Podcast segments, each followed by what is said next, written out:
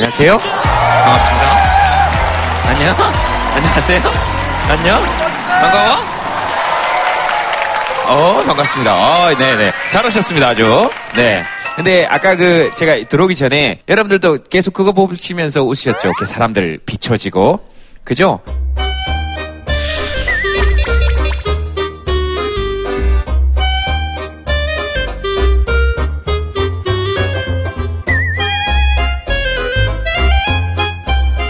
한 사람 한 사람한테 이렇게 쫙쫙 비춰주면 진짜 다 드라마 속에 나오는 주인공 같아요. 그 막 뭔가에 열중하고 있는 모습이라든지 아니면 벽에 기대에 서서 이렇게 전화를 하고 있는 모습이라든지 거의 그 주먹 물고 있던 조인성하고 거의 비슷한.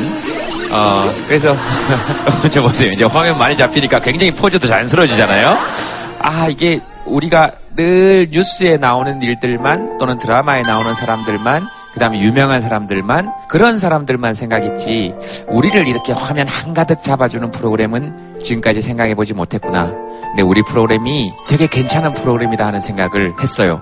어, 여러분들이 화면 가득 잡히는 걸 보면서 나만 그런 생각이 들었나? 아, 네, 어쨌든 네, 그래서 음.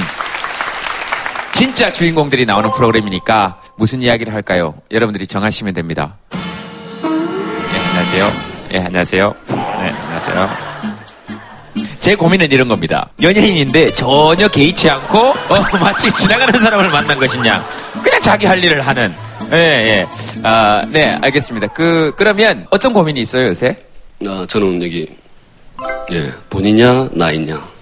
예, 목적이 뭐 돈을 위해서 어, 다른 무언가를 하느냐. 돈보다는 내가 좋아하는 예, 다른 무언가를 찾아서 하고 하느냐 뭐 그런 것 고민하는 아... 거죠. 어느 쪽을 선택하시고 계시는 건가요? 연봉을 위주로 제가 하고 싶은 일을 찾아서 하고 있는 중입니다. 그러면 괜찮은 건데? 아 이게 그러니까 오늘을 마지막 날인 것처럼 살아라를 가지고 삽니다. 예. 근데 이게 과연 진정 마지막 날에 나라면 이걸 할까라는 그런 고민을 아, 합니다. 아 그렇네요. 무슨 얘기인지 이제 확 옵니다. 되게 중요한 얘기를 해주셨네요. 내가 오늘 마지막 날이면 그래도 내가 오늘 이 일을 하고 있을까? 네, 그러면 스케치북에 저분의 얘기를 한번 적어봅시다. 오늘이 마지막 날이라면 하고 싶은 일.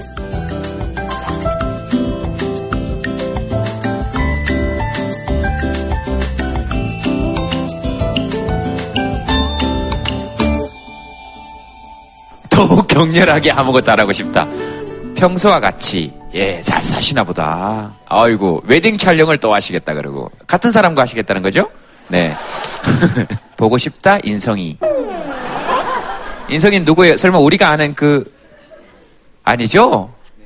아 조카 그렇죠. 조인성이면은 네 그런 거 적으면 안 돼요. 네, 걔도 마지막 날인데 우리 보러 오겠어요? 사랑. 아이고 아 커플인데 아 네 사람 어이구 그랬더니 둘이요 둘이요 네 나보다 낫다 이 말이죠. 거의 다 이런 거죠. 그러니까 오늘이 마지막 날이라면 돈 벌고 싶다 하는 사람은 없는 것 같아요. 그런 거 보면 돈이 없어도 살 수 없지만 우리가 돈만으로는 살 수 없는 건 분명 분명하다 이런 생각은 드네요.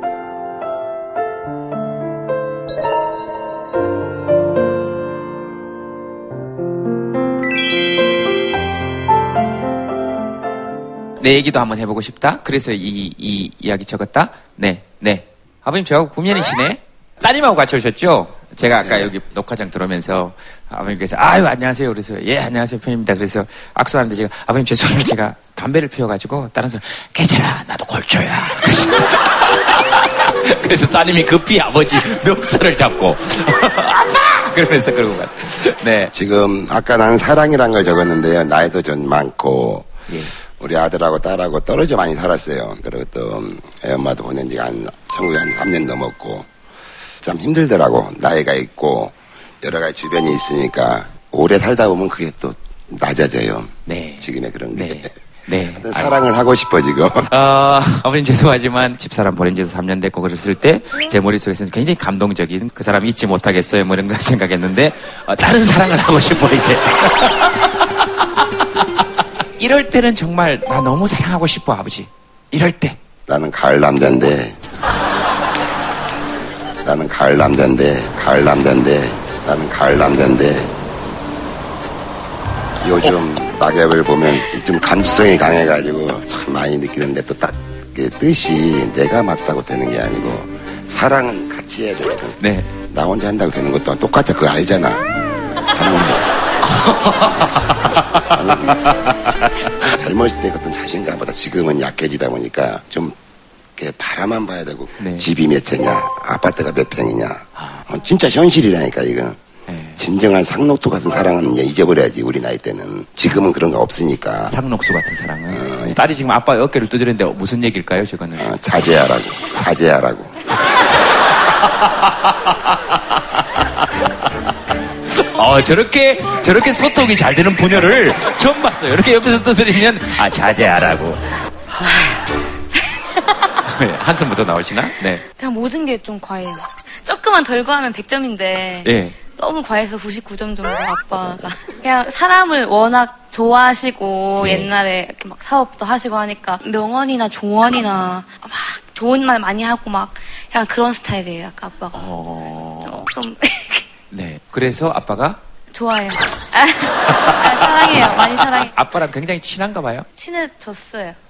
친해졌죠. 뭐지? 아까 엄마 가고 나서 엄청 친해지려고 노력을 많이 해서 좀 추억을 만들고 앞으로 더 늙으실 텐데 그러니까 더 나이가 들, 들 텐데 조금이라도 젊을 때 같이 와가지고 이런 거 저런 거 해보고 좀 아빠를 부탁해 현실판처럼 약간 어. 하고 있어요. 그래서 아, 아 멋있네. 아, 네, 좋네. 하루 중에 문득 생각나실 때 혹시 있으세요? 이럴 땐 옆에 사람이 좀 있었으면 좋겠는데. 아침에 이렇게 정수기 뜨거운 물 받아서 밥 말아 먹을 때 이게 사는 건가? 뭐 어, 예를 들면 이런 생각들이 있을 수 있잖아요. 그렇게 하면 결혼 못해요. 절대 큰일 나. 아니 제 얘기가 아니에요. 아니. 아니 예를 든 것이지. 제가 예를 든 거지. 뭐 그런 거죠. 그건 그러니까 사람 마음은 다 똑같 똑같은 것 같아요. 여기 둘이 연애하죠. 네네. 네. 어 그래요.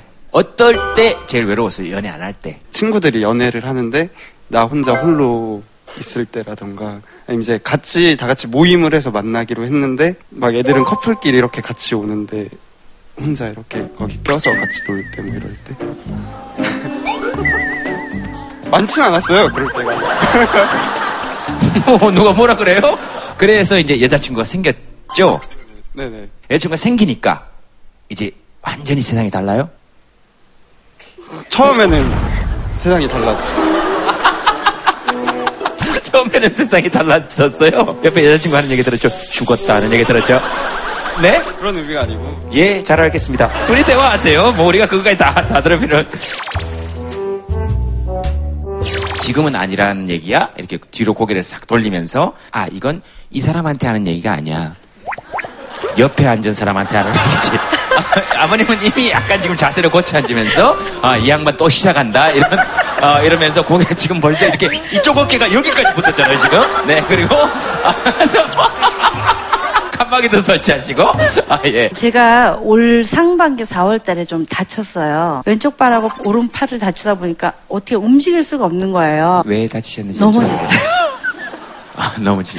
어, 예. 어. 그러니까 제가 지금 나이가 쉬운 둘인데 네. 제가 갑자기 할 일이 없는 거예요. 허, 너무 힘들고 애들도 자기네가 다 컸다고 나 쳐다보지도 않고 나는 아프고 나는 외롭고 일도 못하고 그래갖고 막 육, 칠 개월이라는 긴 생활 속에 막 신랑하고 싸우고 애들하고도 많이 다퉜어요. 왜냐면 내 몸이 짜증이 나니까. 네. 어 나란 인간이 왜 그럴까 하다가 올 팔월 달쯤에 저희 남편이 이걸 보면서 시간을 보내라 그러더라고요. 그래서 보여준 게 김제동 다, 그대여 걱정 말아라 이걸 틀어주더라고요. 아닌가? 제목이 뭐였죠? 제목 괜찮은데요? 아, 그... 아, 김제동 그대여 걱정 말아라. 예, 네, 알겠습니다. 아, 이름 뭐예요? 김태훈입니다. 김태훈 그대여 걱정 말아라 이렇게. 네, 그래서 어 그래서 그걸 보니까 나만 계속 고민이 많았고 나만 힘든 줄 알았는데 네. 이게 많은 사람들의 얘기를 들으니까 어 공감대가 많이 가더라고요. 네. 내가 막 우울해 있고 힘들고 그러니까 이제 신청을 해줬었어요. 그래서 이번 시간에 오기로 해서 너무나 행복하고 감사하다는 말 전하고 싶어요. 여태껏 살면서 이렇게 말 잘하는 건 참 많네요. 그러니까 가만히 들어, 들어드리면 저렇게 하실 말씀이 많으시고 말씀 잘 하시는 거예요. 내가 귀가 어두워요. 저 크게 얘기해줘요. 예? 귀가 어두워. 좀 크게 얘기해줘. 귀가 어두우시다고요? 가만히 잘 들어주시라고요. 감사합니다. 뭘 감사해. 약간 투정 부리치는 듯 하면서도 살가운 면이 있으신가 봐요. 예? 그죠? 네. 되게 잘해줘요. 제가 화장실 청소를 이십육 년 동안 안 해본 것 같아요. 그게 아니라 화장실 지저분해서 제가 한 거예요. 그냥 네? 지저분해서 해도 되는데 안 해가지고. 그 요즘 말로 그 츤데레라 그러나요? 약간 그런 스타일이죠. 다치셨을 때는 마음이 어떠셨어요? 아이 그냥 뭐 넘어지는 순간 딱 보니까는 아 이건 너무 잘못된 것 같다 그런 마음하고 이 편 한번 바꿔볼까.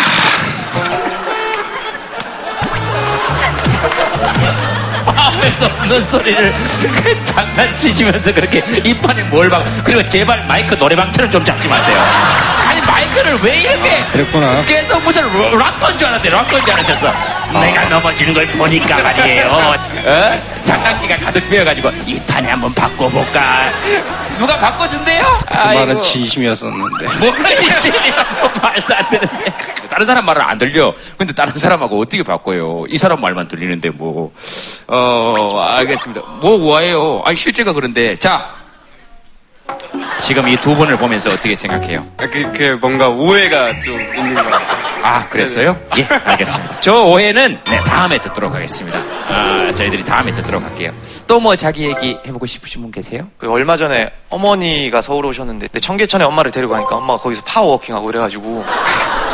어? 파워워킹을? 네, 막 운동을 하시더라고요. 그래가지고. 이게 좀, 아, 이쪽은 아닌가 보다 해서 등산을 가자고 하니까. 근데 너무 민망할 정도로 좋아하시는 거예요. 근데 좀 그때 좀 짠했던 게 산 같이 가주는 거 빼고는 내가 뭐 해줄 수 있는 건 없구나 막 이런 생각이 들더라고요. 어머님 입장에서는 아들이 해줄 수 있는 최상의 것을 받고 계신다 하는 생각이 들어요. 그래도 어머님 소원은 좋은 거예요. 들어줄 수도 있고 우리 엄마 소원은 제가 들어줄 수 있는 게 거의 없어요. 예전에 제주도 잠수함 그 투어 갔는데 거기서 답답하다고 잠수함 문 열어달라 그래서 어, 그런 건 제가 들어드릴 수 있는 게 아니잖아요? 그걸 어떻게 열어올겠어요, 내가? 그 다음에 요즘 법륜스님하고 강연 다니는데 계속 우리 어머님 교회 다니시거든요. 계속 법륜스님 전도하라고. 그건 내가 들어줄 수 있는 게 아니잖아요. 그 엄마가 등산 좋아하는데 등산밖에 해줄 게 없어서 좀 마음이 아프다 그랬는데 어떠세요, 어머님은? 부모의 마음은 자식들이 다 모르죠. 자식이 그 부모의 자리에 가야 비로소 그 부모의 마음을 잃는데 그때는 이미 늦었죠. 부모는 이, 이 세상에 없으니까. 그렇네요. 그래 네. 저도 이제 어른을 모시다가 네. 어른이 이제 떠나고 나시니까 모든 것에 이제 잘못만 음. 제가 부모한테 불효했는가만 이제 생각이 나고. 그러니까는 제동 씨도 빨리 결혼을 하세요. 부모한테 효도하는 거는. 제가 결혼해야 이 프로그램에서 이제 더 이상 이런 주제가. 아, 안 나오겠네요. 그 쭉 듣고 계셨어요? 어, 부부, 부부로 살아오신 선배님들 같으셔서. 아, 부부로 보여요? 부부, 아니시, 아니세요? 제 어머니시고.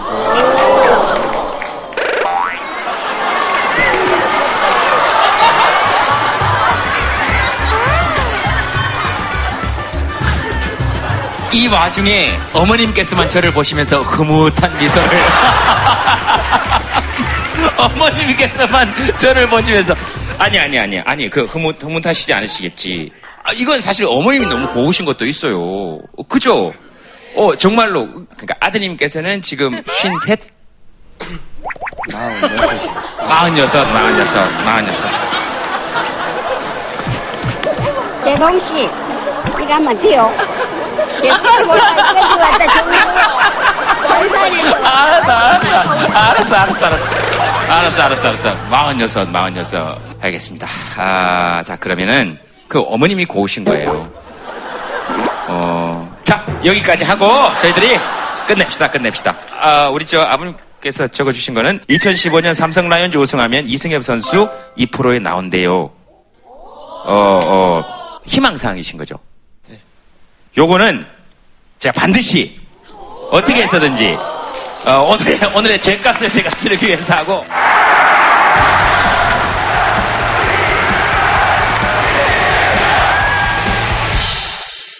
오, 시간이 벌써 우리 한 시간이 지났네. 얘기하다 보니까 너무 길게 지나갔어요. 그죠? 패널분들 모시겠습니다. 여러분 박수로 환영해 주시기 바랍니다. 네, 어서오세요. 어서 오십시오. 여러분 박수 부탁드리겠습니다. 예, 정신건강의학과 전문의 서천석이라고 합니다. 반갑습니다. 네. 음, 여러분들이 남기신 흔적들을 걸어 모아서 사람들의 마음을 캐는 일을 하고 있습니다. 성길령입니다.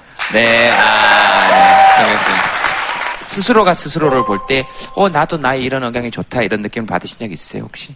방송을 보면 자기 목소리를 처음 듣는 것 같아요. 그래서 어떠세요? 방송을 통해서 보실 때 느낌이? 뭐 그렇죠. 제일 어려운 게 자신을 보는 게 제일 어려운 것 같아요. 음. 자신을 객관화시키기 너무 어려우니까 목소리뿐만 아니라 모든 걸 보는 게 쉽지 않은 일인 것 같습니다. 네, 저도 제가 나오는 방송을 그 제작진들한테 좀 죄송한 얘기지만 잘 안 봐요. 어, 이상해요 이렇게 막. 그 목소리도 별로인 것 같아. 얼굴만 괜찮은 것 같아. 안녕하세요, 요조입니다. 왜 제 얘기를 듣고 그렇게 아니, 많이 공감을 가서 아니 어, 그 얼굴 부분이 아니고 그 저도 제가 나오는 방송이나 제가 노래하는 모습을 꼭 해야 될 때가 아니면 모니터링을 잘 못해요. 쑥스럽고 네. 낯설고. 뭐 오늘 주제는 없었는데요. 어, 이렇게 쭉 얘기를 하다 보니까 전반적으로 가을을 전부 다 조금씩 타시는 것 같아요. 그죠? 가을에 어울릴 만한 건반 연주곡 같은 거 하나 있으시면 주제를 공개하기 전에 정빈 씨에게 저희가 갑자기 좀 부탁을 드려도 될까요?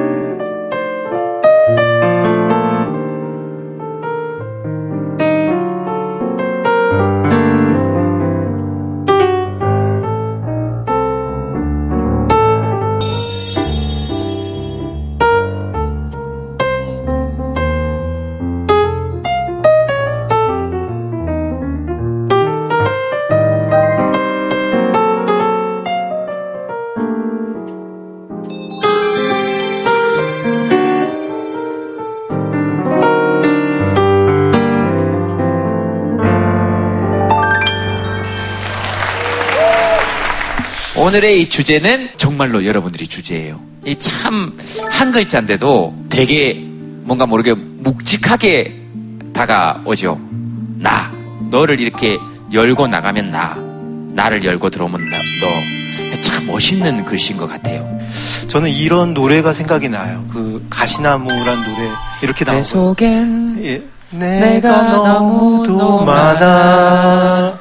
당신이 쉴 곳이 없네.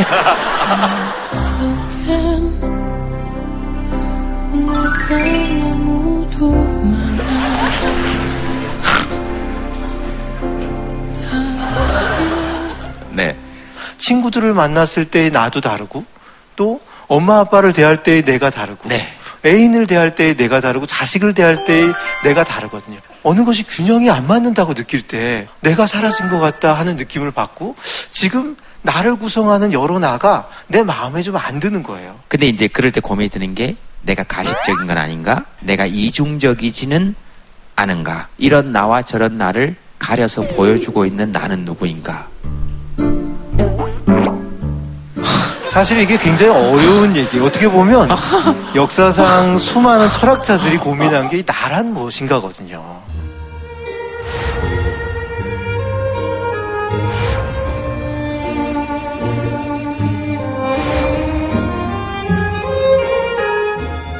나는 누구인가? 나를 어떻게 알 수 있는가? 이걸 그 많은 사람들이 연구했는데 아직 답이 없거든요. 그렇죠. 답이 없다는 게 이 주제가 굉장히 어려운 주제라는 어떤 어, 이유가 되겠죠. 예. 네, 네. 근데 나는 진짜 어려워요. 객관화를 시키려면 그 주관이 배제돼야 되는데 나는 주관이 중심이거든요. 오늘 나를 보여드릴 수는 없기 때문에 나의 둘러싼 환경을 좀 보여드릴게요. 우리가 나를 네. 생각하면 내 이름, 내 삶, 내 마음, 내 몸 이런 것들이 나와 둘러싼 생각들입니다.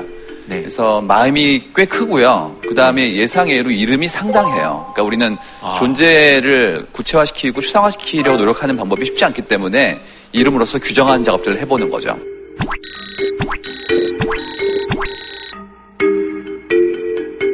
내 집, 내 돈, 내 방, 내 거 많이 나오죠.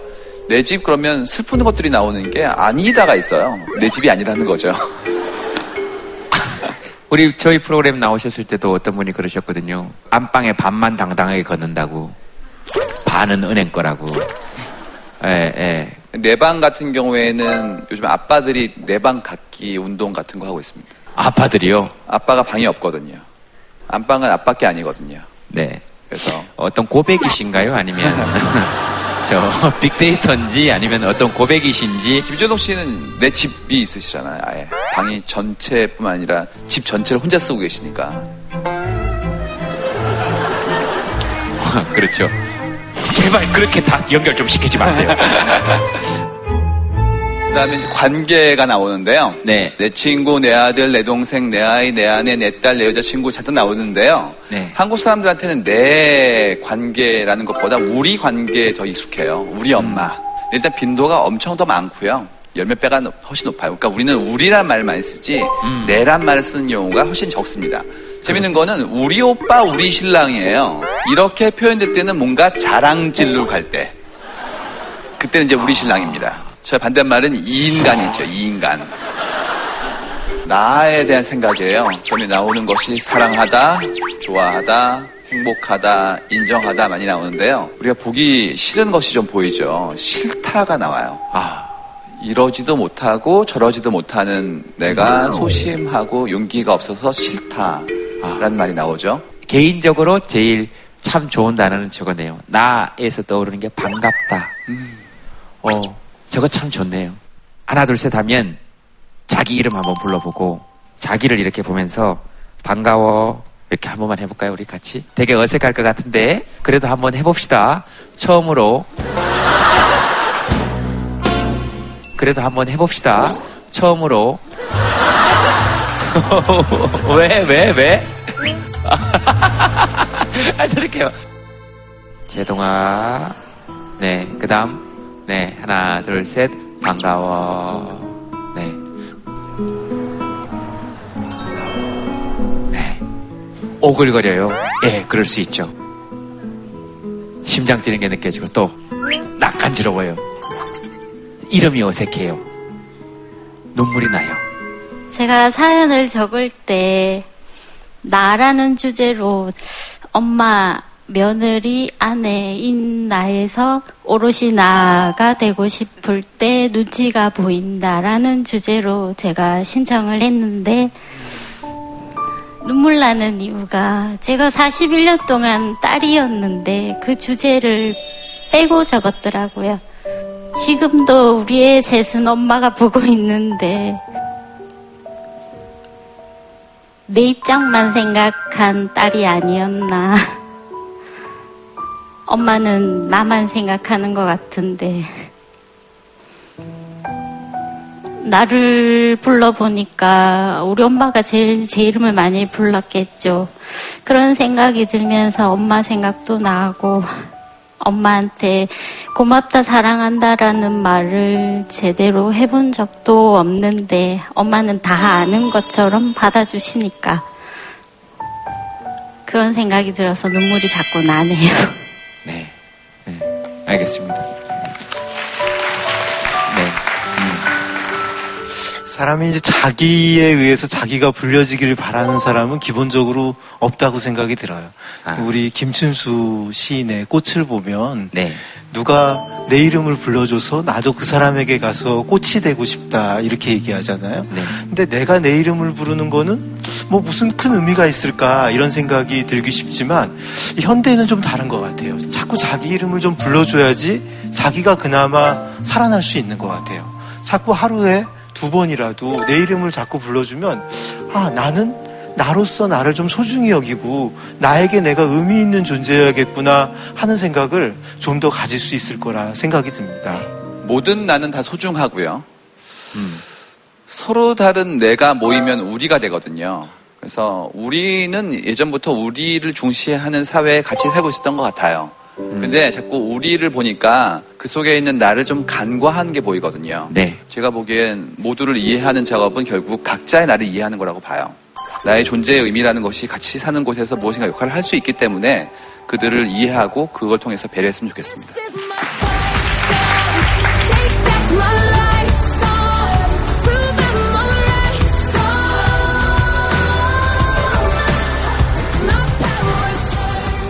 또 다른 나 오늘의 손님, 어, 오늘은 두 분을 모시겠습니다. 네, 네, 박수로 환영해 주시기 바랍니다. 자, 지현우 씨 그리고 웹툰 송곳의 최규석 작가이겠습니다.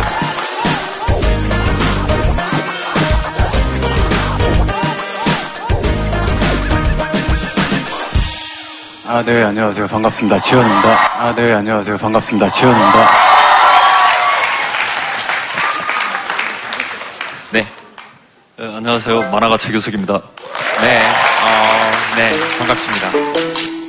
해픈 놈으로 오해받는 나, 그런 남자 아니에요. 지현우 씨 사연, 네, 한번 시작해봅시다. 찾아보는, 찾아보는 거 혹시 있습니다. 뭐 우아해요? 줄을 두드렸는데! 이렇게 있으면, 아, 예. 굉장히 저항하고 있다고. 건방지게, 되게. 근데 송곳 좀 갖다 줘요? 네.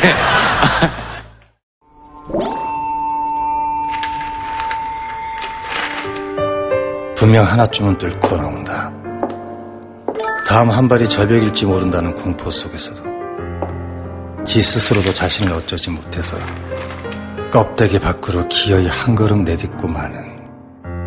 어쨌든 나는 모든 곳에서 누군가의 걸림돌이었다.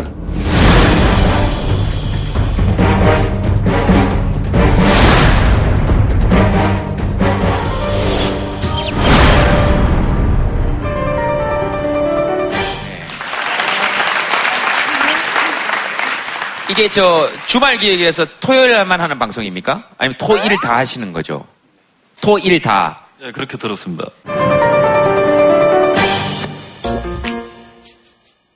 그럼 우리 프로그램이 원래 아홉 시 사십 분에 하는데 그럼 우리 프로그램이 없어지는 겁니까? 피디님 어떻게 된 거예요? 오, 우리 프로그램 시간이 그럼 옮겨지는 거예요? 드라마 뒤로? 근데 이것들을 왜 불러요? 아니, 속도 없는 양반이네. 육 개월을, 어? 개그 콘서트, 그 다음에 또 무슨 드라마, 이 치열한 환경 속에서, 예? 지금 이제 프로그램을 본궤도를 올려가지고, 이 시간대에요? 이 퍼센트가 넘는 시청률을 기록하면서, 아이, 가만히 있어요! 지금, 이렇게 열심히 사람들이 와가지고, 자기 얘기를 해가지고, 지금 이 와중에 드라마가, 예? 갑자기 뚝 들어가지고, 너, 너는 일요일 열 시 사십 분에 뭐하냐? 너 자잖아. 열, 일요일 열한 시에 볼 수 있겠냐고, 이걸. 그럼 거의 열두 시 넘어서 끝나는데, 이 송곳 같은 인간이 갑자기 끼어들어가지고. 네, 어쨌든, 알겠습니다. 아, 그럴 수 있죠. 뭐, 소개해봐요.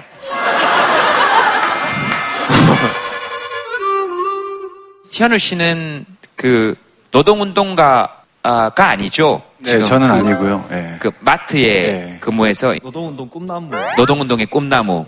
보통 이렇게 노동조합, 노조 얘기하면 늘 인식이 좀 겁내하는 느낌, 뭐 싸우는 느낌이 많잖아요. 근데 사실상 저희는 이제 마트 얘기거든요. 그냥 보통 우리 주변에서 보는 우리 엄마, 네, 뭐 이모가 될 수도 있고 네. 네, 그런 분들의 이야기라서. 어, 보시면 굉장히 공감 가는 분, 어, 부분도 많을 거고. 전 톡투유 굉장히 좋아하거든요. 예. 유일하게 일주일에 예, 챙겨보는 프로그램인데, 예. 네. 예, 이 시간에 들어오게 될 줄은 몰랐고요. 어, 여러분들이 보시면 그 톡투유 보시는 것 같은 예, 그런 조금 느낌이 예, 생겼으면 좋겠습니다. 아, 네. 음. 자, 아, 현우 씨 한번 선택해 보실래요? 현우 씨가? 네, 어, 첫 사연을. 해픈 놈으로 오해받는 나, 그런 남자 아니에요. 어, 네. 지현우 씨 사연. 네, 한번 시작해봅시다. 어? 아까 그 디제이 하신다는 그분이에요? 디제이 하셨다는? 어, 그래요? 근데 청계천에 엄마를 데리고 가니까 엄마가 거기서 파워워킹하고 그래가지고. 그러니까 저는 지금 스물여덟 살인데 도서관에 다니면서 학교를 졸업했고 공부를 하고 있는 상황이에요. 우리가 뭐 취업을 준비하더라도 또 대한민국 출산율도 낮고 하니까 우리가 또 연애에 힘도 쓰고 뭐 국가 경제에 이바지하기 위해서 노력을 해야 되는데 어 좀 괜찮으신 분이 있으면 가서 이제 연락처를 물어보는 편이에요.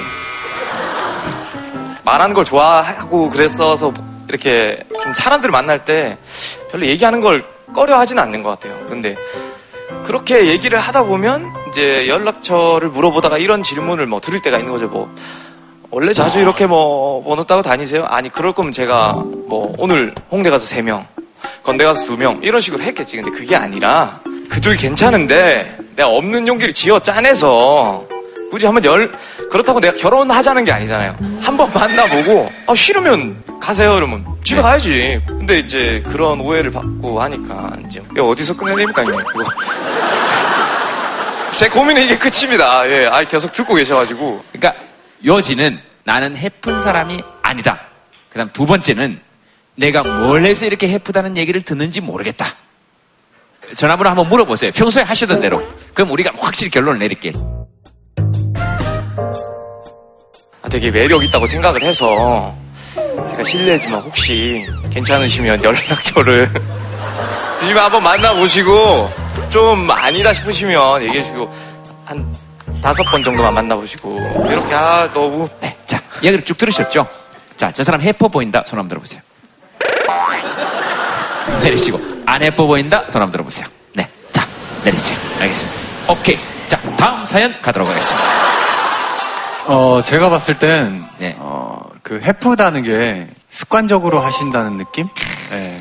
그냥 명확하게 한 분한테 하시면 될 텐데 그런 게 이제 몸에 약간 배신. 야, 왜냐면 제가 처음 연기 배울 때 숫기가 너무 없어서 연기를 가르쳐준 형이 강남역에 데리고 와가지고 네. 너 전화번호 따와 이거를 계속 시켰어요. 그래서 가서 전화번호 좀 알려주세요. 그 번호를 물어볼 때도 그 상대방은 아마 느낄 거예요. 이 사람이 진짜로 처음인데 용기를 내서 하는 건지 아니면 너무나 자연스럽게 몸에 배어있는 게 나오는 건지 그 차이이지 않을까요? 네. 만화로 그린다면 어떤 캐릭터인 것 같습니까? 저런 캐릭터를 그려본 적이 없어가지고. 어쨌든 이렇게 평판이 그렇게 나있다라는 얘기는 너무 좁은 영역에서 한, 한 가지 활동을 이렇게 반복적으로 하신 게 아닌가. 돌면서 하시는 게 낫지 않나. 그 손자병법에 나오는 말 같지 않습니까? 평판이란 것은 좁은 곳에서 한 가지 행동을 반복적으로 했을 때 생겨나는 것이다. 더 드넓은 곳으로 나아가 마음껏 너의 장기를 발휘하라. 최장군님의 말씀이셨습니다. 음. 우선 뭐 예, 부러운 부럽네요.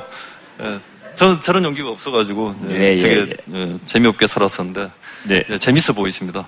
예. 예, 알겠습니다. 작가님이 꿈꾸시는 인생을 아니 옛날에 이제 꿈꿨으면 좋았을 텐데 이제는 꿈을 못 꾸죠. 예.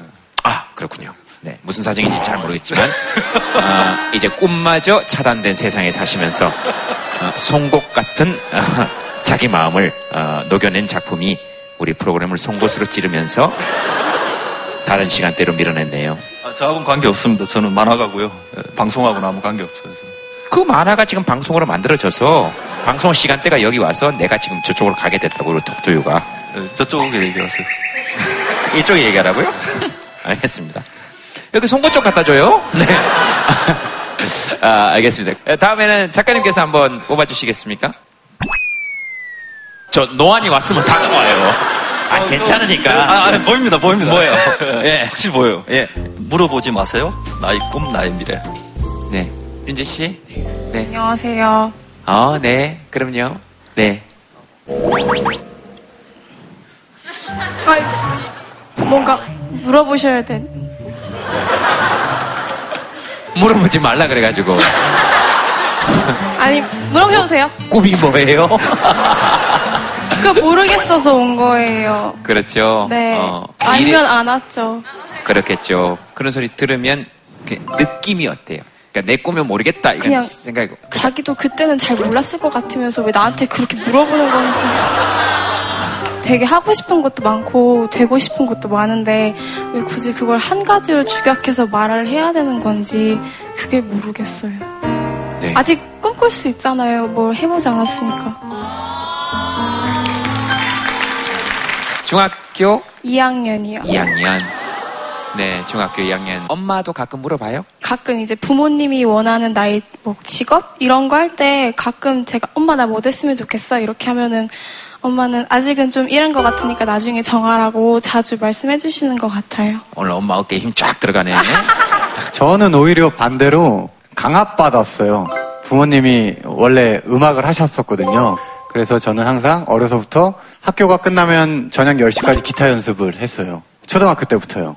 부모님이 항상 너 꿈이 뭐니? 스타요. 이게 모범 답안이었거든요. 저는 그 당시 되게 저렇게 아 내가 하고 싶은 거 할래요 뭐 하는 게 굉장히 부러웠었죠. 그때 이제 무서워서 연습하고 막 그랬거든요. 제가 중학교 이 학년 때 꿈은 뽑기 장수였었거든요. 아니 왜냐 왜 이런 말씀을 드리냐면 본인이 너무 스트레스를 받잖아요. 그러면 그냥 저처럼 뽑기 장수라고 몇 번 쓰면 그때부터 안 물어보더라고요. 아이들 입장에서는 스트레스가 될 수 있고 어른들 입장에서는 일종의 인사 같은 거예요. 인사요? 툭 마주치면 그냥 너 이름 뭐냐? 앞으로 커서 뭐 될래? 뭐 이런 거 있잖아요. 나한테 그렇게 인사 안 했으면 좋겠어요. 네, 맞아요, 맞아요. 옛날에는 이제 어른들이 이제 이웃에 사는 이제 어린 친구들 만나면은 몇 동 하노? 이거를 물었단 말이에요. 네. 근데 이제 그게 이제 좀 잔인한 짓이다라는 사회적 상식화 되면서 네. 조금 더 따뜻해 보이는 표현으로 바뀐 거죠. 니 커서 뭐 되고 싶노? 이걸로 이제 바뀐 거죠. 아. 네, 이것도 상당히 그 좀 폭력적인 행위라고는 생각은 해요. 왜냐하면 꿈이라고 하는 게 결국에 이제 직업이거든요. 뭐 만화가가 되고 싶다거나, 뭐 변호사가 되고 싶다거나 하면 굉장히 그 협소한 타겟을 설정하는 사람이 굉장히 특이한 거죠. 묻지 않고 그냥 선택할 수 있는 기회를 계속 줄, 주는 사회. 이렇게 가는 것이 다들 좀 더 편해지는 방법 아니겠냐. 네. 모 조사에서 이야기를 제일 행복한 사람이 서울 지역의 사 년제 대학을 나온 칠 급 여자 공무원이라고. 이십 대 후반에 이렇게 적시한 그런 데이터들이 좀 있어요. 그래가지고 직업과 꿈을 같이 생각한다는 것이 일단은 정의가 좀 잘못되는 것 같아요. 꿈을 이루기 위한 수단이 직업이지 직업이 꿈이 아닌데 그 어른이 지금 각박하기 때문에 자기도 모르게 자기 생각을 투영하고 있는 것 같거든요. 그래서 자기를 좀 돌아볼 수 있으면 좋을 것 같아요. 음. 아저씨 말 들으니까 어때요? 앞으로 많은 거를 도전해보고 또 많은 사람들을 만나서 선택안을 많이 늘리는 게 좋을 것 같아요. 음, 우리 작가님 말 들어보니까 어때요? 그거 말한 건데.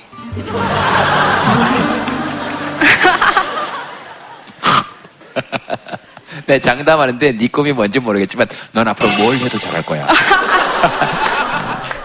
아파트 경비가 되고 싶다 그랬어요. 우리 네 살짜리 조카가. 왜냐면 오면서 경비 아버님께서 맨날 아이고 내 새끼 그러고 이러니까 너무 좋은 거야. 그러니까 얘 꿈은 아파트 경비가 되겠다는데 우리, 우리 누나한테 엄청 맞았어요. 이놈 새끼 이때까지 키워주고 먹여줬더니 겨우 아파트 경비가 되겠다고. 그 다음에 얘가 맞고 난 다음에 바꾼 게 포크레인 기사인데 또 맞았어요. 그게 엄마 마음에 안 드는 직업인 거지 그냥. 그리고 어린 나이에는 좀 큰 꿈을 가졌으면 좋겠다는 건데 글쎄요. 어른들이 그렇게 꿈을 물어볼 수 있는 자격이 있는지에 대해서는 한번 생각해 봐야 될 것 같은데요. 드는 생각이 있는 게 아빠가 네. 꿈이 뭐냐 물어보면 대답하라고 그러더라고요. 재벌 이 세라고. 아빠 노력하시라고요. 대통령, 미스코리아, 선생님, 군인, 과학자. 그래서 우리나라가 만약에 그들의 희망대로만 모두 이루어졌다면 우린 지금 쌀도 못 먹고 김치도 못 먹고 아무것도 못하고 그런데 다행히도 우리 모두의 꿈이 이루어지지 않아서 다행히도 어쨌든 일을 찾아 나서는 바람에 세상이 그만큼 돌아가게 된 것 같다. 그래서 저는 그 부모들한테 아이에게 무엇을 하고 싶은지 묻지 말고 어떻게 살고 싶은지 물어보라고 그래요. 어... 무엇을 할지는 정말 알기가 어렵거든요. 미래사회 직업도 계속 변하고 지금 인기 있는 직업이 나중에 인기 있을지 지금 있는 직업이 나중에 사라질 가능성도 많잖아요. 근데 어떻게 살지에 대해서는 꼭 생각해 볼 필요가 있는 것 같아. 지금 청소년기에 한 번쯤은 생각해 봐야지 그 생각이 자라서 좀 더 성숙한 어른이 될 수 있는 것 같아요. 그래서 무엇을 하고 싶은지보다 어떻게 살고 싶은지 꼭 물어보라고 얘기를 하죠. 네. 어떻게 살고 싶어요? 이렇게 한번 물어볼까요? 이건 괜찮을까? 남한테 피해 안 주면서 살고 싶어요. 아... 네. 그래, 이렇게 물어보니까 대화가 되네. 어떻게 살고 싶으세요? 현우 씨는? 저는 이 방송을 보면서 제가 혼자 집에서 소파에서 이렇게 웃고 있을 때가 있거든요. 여러분들 얘기하시는 걸 보면서. 그런 것처럼 저도 제가 하는 작품을 그렇게 어, 시청자분들이 보시면 행복할 것 같다라는 생각, 네, 아, 그런 생각으로 네. 살고 있습니다. 네, 네, 이제 꼭 볼게요. 토요일, 일요일 밤 아홉 시 사십 분. 혹시 괜찮으시면 아까 기타 연주 한번 중간에 어, 혹시 괜찮 기타 괜찮아요? 예, 세과, 예 이거 세과 좀... 예, 여기서 쳐. 네, 네. 세과 씨는 그럼 세과 네, 제 자리에 예. 네, 세과 씨 저기 앉으면 되죠. 네, 악기 있는 자리가 훨씬 더 편하죠. 여기가 더 좋은데요? 아니, 나도 못 앉아본 자리를 허세가가 앉아본. 어, 이따 와서 다, 다 앉으세요. 그리고 다음 주에 악기석에 전부 다 이 의자 세팅해줘요. 지금 의자 때문에 지금, 예? 이 의자 다 세팅해주고, 우리 다음 주에는 그럼 우리가 이 의자에 앉아서 합시다. 잠깐만. 찾아보는 거 혹시 있으면. 뭐 우아해요? 줄을 두드렸는데! 그게 뭐가 우아합니까? 진짜 보자보자 하니까 정말로. 아니, 줄을 여기서 그냥 있는 줄을 긁었는데. 아, 그러잖아요. 이걸 그냥 긁은 거예요. 마치 몸 가려우면 긁듯이. 근데 그걸 우와! 뭐가 뭐야! 이걸 희한한 꼴을 다 보네, 정말로. 오랜만에 예능을 나와서 되게 예, 많이 긴장이 되네요. 예능 아니에요? 보도 제작국에서 만드는 거예요? 네, 보도 제작 그래, 프로그램이에요? 그래요. 많은 사람들 앞에 있으니까 긴장이 되네요. 오, 네. 화내기 시작한다? 음. 네.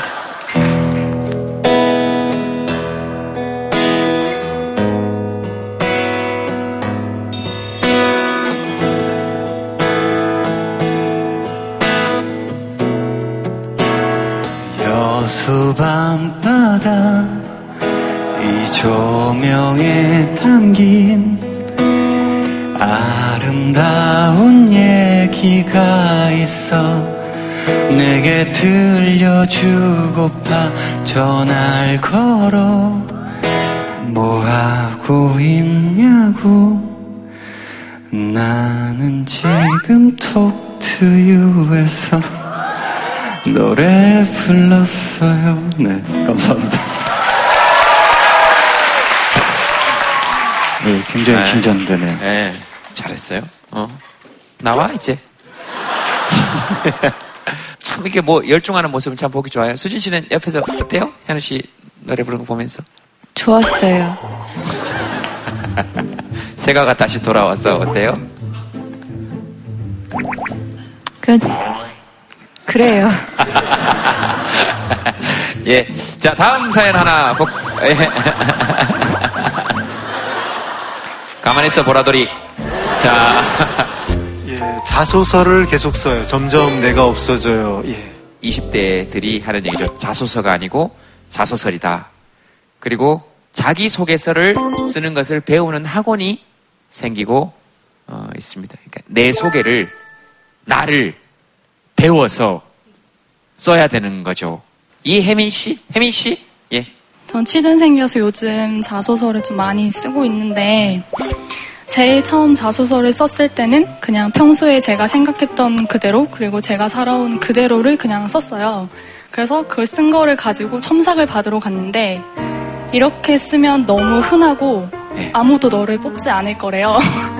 그래서 좀 더 드라마틱하고 네. 그 단점을 쓰더라도 단점 같지 않은 단점을 쓰되 이거를 바꿔 나가겠다는 나가겠다는 의지를 이렇게 투영해서 이걸 써야 된대요. 그러니까 뭔가 어, 저라는 상품을 소개하듯이, 그러니까 저를 표현하는 게 아니라 내가 이러한 기능이 있으니까 당신 회사에서 나의 이런 기능을 잘 해서 하게 뭐 사용해라. 약간 이런 제 사용 설명서를 쓰는 것처럼.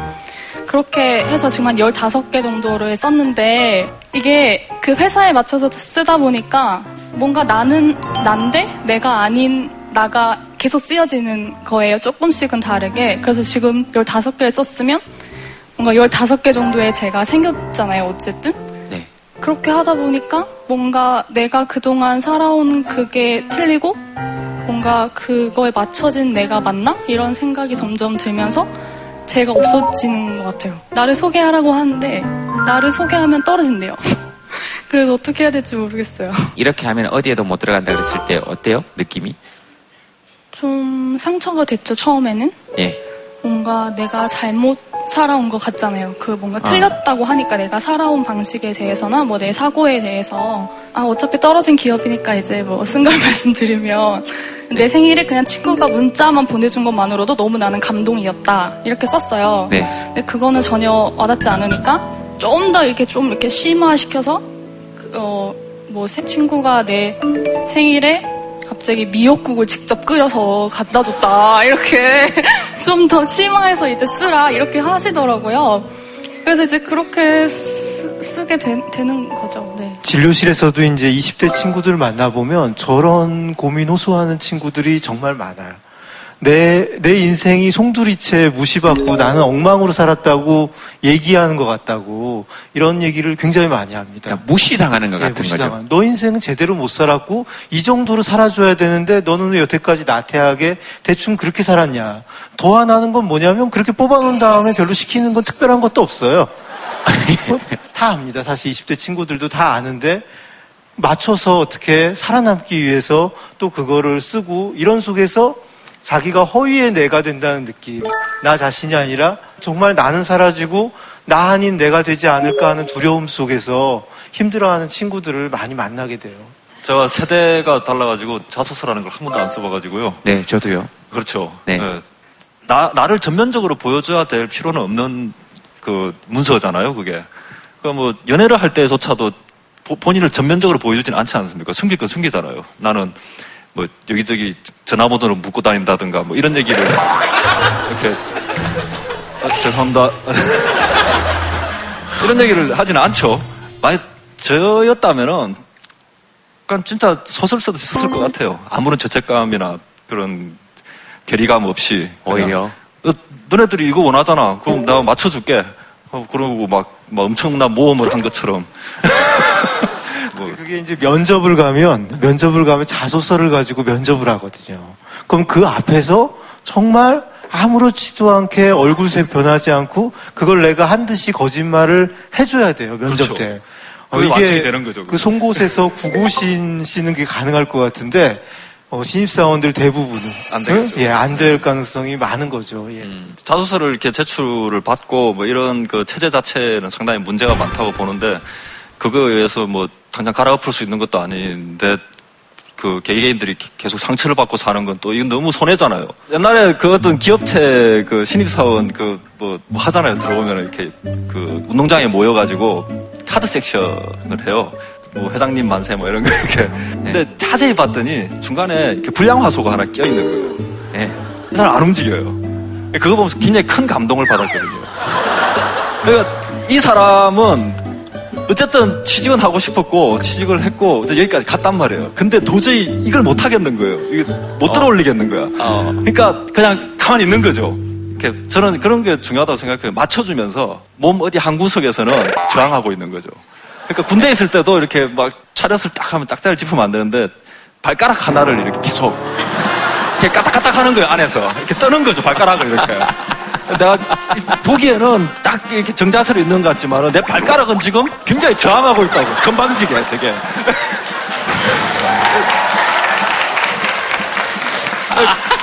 그런 자세를 가지고 살면은 휩쓸리지 않겠다.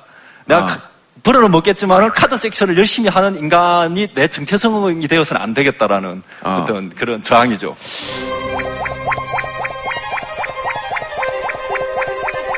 사회적 약자인 사람들이 가장 약할 때 그들에게 어떤 권위나 위계로서 무엇인가를 시키는 행동은 올바르지 않은 거거든요. 그렇기 때문에 그런 것들을 구조로 바라볼 눈이 좀 있어야 되지 않을까라는 게 있습니다. 그래서 자소서는 중요한데요. 이게 유행이에요. 옛날엔 그거 없이도 사람 뽑았거든요. 그렇기 때문에 있는 그대로 보여주시고요. 만약에 내가 쓴 잘못된 것이 아니라 있는 그대로를 선택하지 않는다면 그 회사는 안 가는 게 맞는 거예요. 오히려 갔을 때 더 힘들어질 수 있기 때문에. 네, 또, 아이고.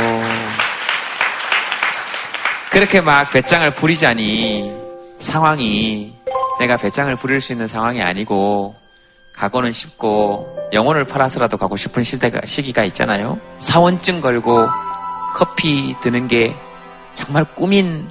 그래서 저 사원증만 목에 걸 수 있으면 좋겠다. 그래서 다단계 사기도 생기고 그렇잖아요. 소속감을 느끼고 싶은 거야. 어디 가서든지 내가 어디. 그리고 이제 꿈이 뭐냐, 어느 직장 다니냐 이런 질문 더 이상 듣고 싶지 않으니까 빨리 어딘가로 가고 싶은 건데. 우리 전문가들이 흔히 얘기할 때 제일 먹히는 주제가 있어요. 무슨 주제냐면 자존감 얘기를 하면 잘 먹힙니다. 왜냐하면 아, 우리 다 자존감에 문제가 있다 하면 자존감 높은 사람이 하나도 없어요. 하나도 없으니까 다 자기 얘기거니 하고 자기 얘기를 하면 뭔가 내가 좀 부족한 거, 안 좋은 쪽을 더 많이 생각하지 내가 가진 거, 괜찮은 거 생각하는 사람은 별로 없는데 에스엔에스만 올려요, 다 그거. 어? 에스엔에스에는 좋은 거, 잘한 거, 괜찮은 걸 올리지만 실제로 자기 생각을 하면 안 좋은데 그 이유가 뭐냐면 자기가 더 좋아졌으면 하는 마음 때문이에요. 자기가 더 좋아졌으면 하는 마음 때문에 지금의 나는 조금 부족하게, 한심하게, 좀 아, 모자라게 이렇게 생각하는 마음이 대부분의 사람들이 다 강합니다. 네, 네. 자기가 되게 마음에 드시는 분 손 한번 들어보세요. 난 내가 참 마음에 들어. 예. 어, 난 내가 별로야? 네. 아까도 뭐 이름 부르고 괜찮아 괜찮아 뭐 이런 것도 한 것처럼 저는 항상 자기 전에 오늘도 고생했어 현우야 이러고 자거든요. 예. 예. 아, 그게 제가 그 올해 예, 올해 정도에 자학을 좀 많이 했었어요. 예, 이제 뭔가 작품적인 것도 그렇고 연기적인 부분도 그렇고 그래서 아, 왜 나는 이거밖에 못할까라는 생각도 많이 들면서 내가 싫어지기도 하고 그랬었거든요. 그래서 그러다가 이제 저도 어떻게 템플스테이를 예, 혼자 가게 됐는데 예, 그때 마침 또 메르스랑 예. 예, 사람이 한 명도 없는 거예요. 예. 아, 템플스테이를 갔는데? 예. 오. 그래서 이제 그 템플스테이에서 혼자 있으면서 이렇게 스님하고 이렇게 대화를 하는데 스님이 그러더라고요. 그러니까 지금 본인의 감정을 본인이 그대로 있는 그대로 느끼고 받아들이세요 라고 하시더라고요. 그래서 그 뒤로는 계속 이렇게 화가 나거나 뭐 내가 어떤지 예, 저를 이렇게 좀 관찰하는 습관이 생긴 것 같아요. 음. 그래서 아, 내가 지금 짜증이 나는구나, 내가 지금 화가 나는구나, 음. 내가 지금 기쁘구나 그러면 있는 그대로 그냥 이렇게 혼자 말을 하고 그리고 일에 임하는 것 같아요. 아, 네. 네. 아직 꿈꿀 수 있잖아요. 뭘 해보지 않았으니까. 꿈을 이루기 위한 수단이 직업이지 직업이 꿈이 아닌데 무엇을 하고 싶은지보다 어떻게 살고 싶은지 묻지 않고 그냥 선택할 수 있는 기회를 계속 줄, 주는 사회. 김태근 씨 사연 하나만 보겠습니다. 남이 보는 나, 내가 보는 나. 아까 저, 저, 어, 제 얼굴 보고 고민일 것 같다라는 분 같이 옆에 오신 분이시구나. 그래요. 많은 분들이 그렇게 생각하시는데 결혼은 제 고민이 아닙니다. 네. 얼굴이요. 왜? 내 얼굴이 왜 고민일 것 같은데요? 거울 볼 때마다 고민하실 것 같아요. 그래서 아마 아까 아내분께서도 저한테 그런 얘기를 하셨구나. 제동 씨 얼굴 때문에 고민 없었냐고. 남편 얘기 한번 해보시려고. 예전에는 그렇지 않았는데 살아오면서 삶이 외모를 바꾸는 것 같더라고요. 외모를 바꾼다고요? 네. 일은 열심히 했는데 어떠한 성향이라든가 외모를 보면서 저를 판단하는 것. 저 나름대로는 참 열심히 일하고 괜찮은 사람인데 기업이나 회사나 회사에 관련된 사람들이 저를 좀 제가 고향이 전라도인데 까칠한 사람으로 보더라고요.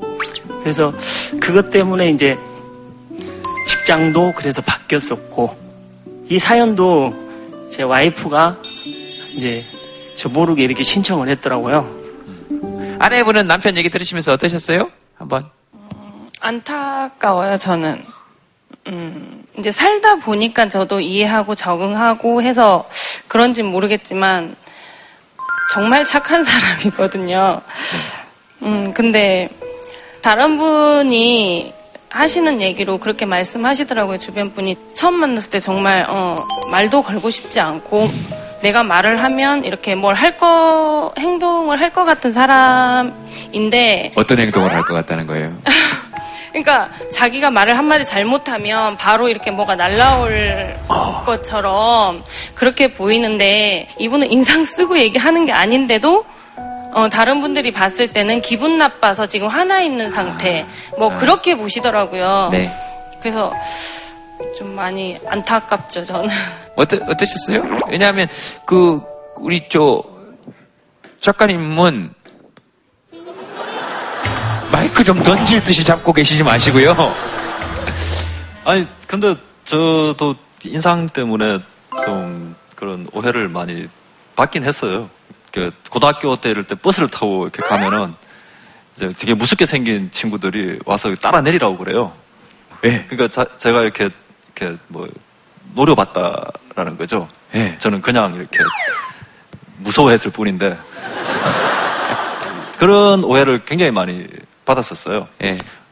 굉장히 오래 가요. 한번 오해를 받은 그게 그래서 제 후배들도 뭐 한 십 년 뒤에 아, 전 선배가 굉장히 무서운 사람인 줄 알았고 말도 한마디 이렇게 붙이기 힘든 줄 알았는데 이렇게 허당이었을 줄 몰랐다. 십 년 정도 있다가 그렇게 그때서야 네. 얘기를 하는 경우가 많거든요. 제가 저희 네? 예, 어머니한테 가장 많이 이렇게 대화를 하다가 하는 행동이 이렇게 있으면 아,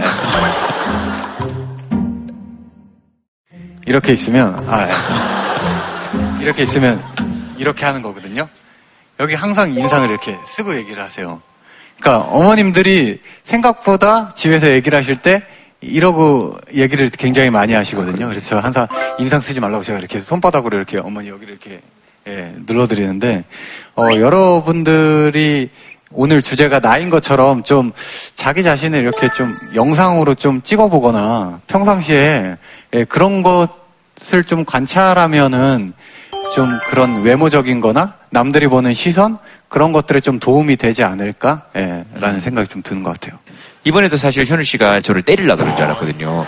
이렇게 머리를 밀거나, 이렇게. 근데 이렇게 저도 인상을 쓰는 데니까. 근데 이렇게 해서 이걸 펴준다는 걸로 생각하니까, 어, 되게 마음이 포근해지고, 막 눈을 감게 되고, 아, 약간 막 신부님한테 이렇게 있는 것 같고, 막, 어, 네, 너무 좋고. 근데 눈을 떠보니까, 어, 얘가 여기 있고, 막, 네, 알겠습니다. 어, 좋네요. 그, 아마 알아가는 재미를 또 두 배로 드릴 수 있는 장점이 되실 수도 있겠다라는 생각은 좀 드네요. 네. 그리고 보통 사기꾼이나 진짜 무서운 사람들은 뺀질뺀질하게 생기고 말 잘하는 것들이지 조금 무섭게 생긴 사람들은 사기도 못 칩니다. 저쪽에서 경계를 더 많이 하니까. 여자분들이 조심해야 될 분들은 특히 사람이 조심해야 될 건 키 크고,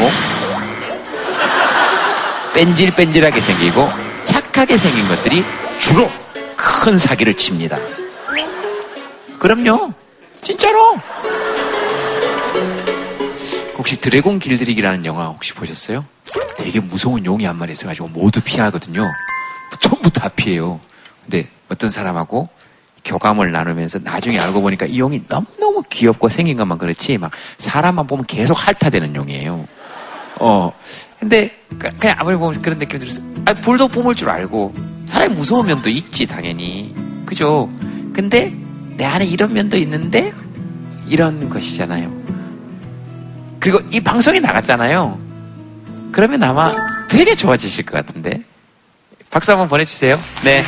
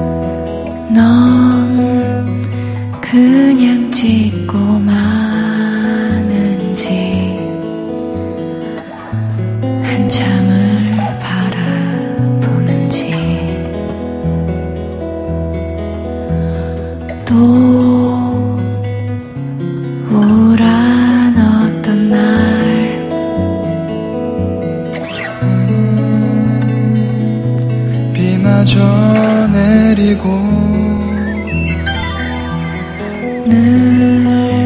티내는 게 싫어서 저 혼자 알고 있다가 저 혼자 풀고 고민 있어도 금방 잊어버리고 단순해서 다루기 쉬워요. 저도 모르게 이런 좀 차가운 면이 있을 때가 있나 봐요. 그런 거를 들을 때마다 어, 내가 진짜 그런가라는 생각을 좀 하게 되고 저의 내면을 모르는 친구들은 제가 십이면 저의 일만 보고 저의 나머지 구를 판단하니까 그 부분이 좀 아쉽죠. 너는 정말 뭐든지 잘할 수 있는 아이야. 잘하고 있으니까 너무 걱정하지 말고 아직 늦지 않았고 조금 더 화이팅 하면서 지금처럼만 밝고 긍정적이고 남들한테 사랑받는 그런 사람이 되었으면 좋겠어요. 재현아 사랑해.